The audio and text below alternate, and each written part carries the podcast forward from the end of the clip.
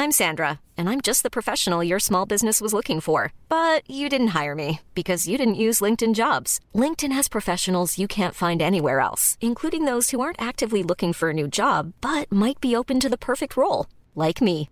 In a given month, over 70% of LinkedIn users don't visit other leading job sites. So if you're not looking on LinkedIn, you'll miss out on great candidates like Sandra. Start hiring professionals like a professional. Post your free job on linkedin.com/people today. Vacanze in Sicilia o in Sardegna. Con i traghetti GNV viaggi in relax, porti tutto quello che vuoi e ottieni super vantaggi. Col nuovo programma Fedeltà MyGNV accumuli punti viaggiando, ricevi un cashback del 20% e tanti sconti a bordo. Non c'è modo più conveniente per andare in vacanza. Scopri i dettagli su gnv.it. Siamo tutti un po' scossi per quello che è accaduto al live di Travis Scott perché è una cosa che anche se sembra distante a noi qui in Italia, in verità è una cosa molto vicina. Certo, qui non succede che 200.000 persone vanno a un concerto eh, e dovrebbero essere solo 50.000 e, e, no, e non ci scappa magari il morto, anche se insomma non dimentichiamoci Corinaldo, ma quella è un'altra storia in verità e i numeri sono ben differenti, pur essendo una tragedia. Però ecco, questa storia qua di tutti questi morti. Si dice che stesse facendo un rito satanico addirittura. Non è una cosa completamente errata, concettualmente parlando, perché comunque quando qualcuno fa questa roba qua che porti 200.000 persone in un live e non lo annulli, pur sapendo che la capienza è quattro volte di meno,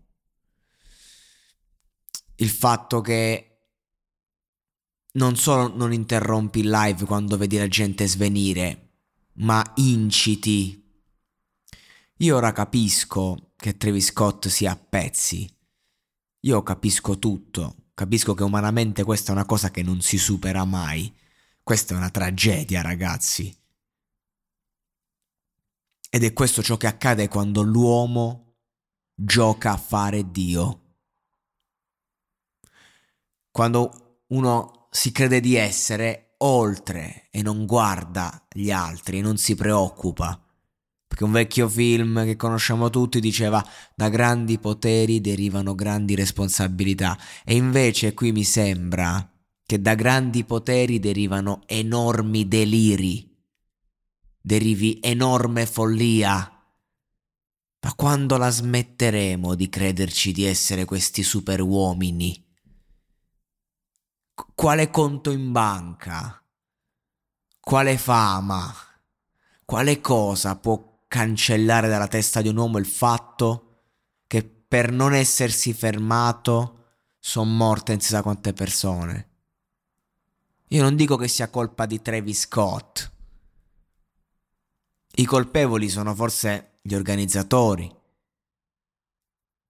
Tutto, tutto l'ambaradam che c'è dietro ma umanamente queste calche, questa roba, questa smania del dover riempire tutto ad ogni costo, questa, eh, questa corsa all'oro, alla fama, sono quello che fa più persone, sono quello che fa più ascolti, sono quello che si butta tra la folla. Eh.